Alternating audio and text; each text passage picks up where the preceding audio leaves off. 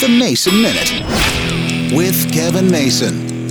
Another tragic school shooting, this time in St. Louis, and the 19 year old gunman leaves a handwritten note talking about the fact he didn't have any friends, he didn't have a girlfriend, he didn't have anyone to turn to, so he was going to make some noise. And mental health professionals are saying if you're having issues, you need to talk to someone. Now, let's be honest.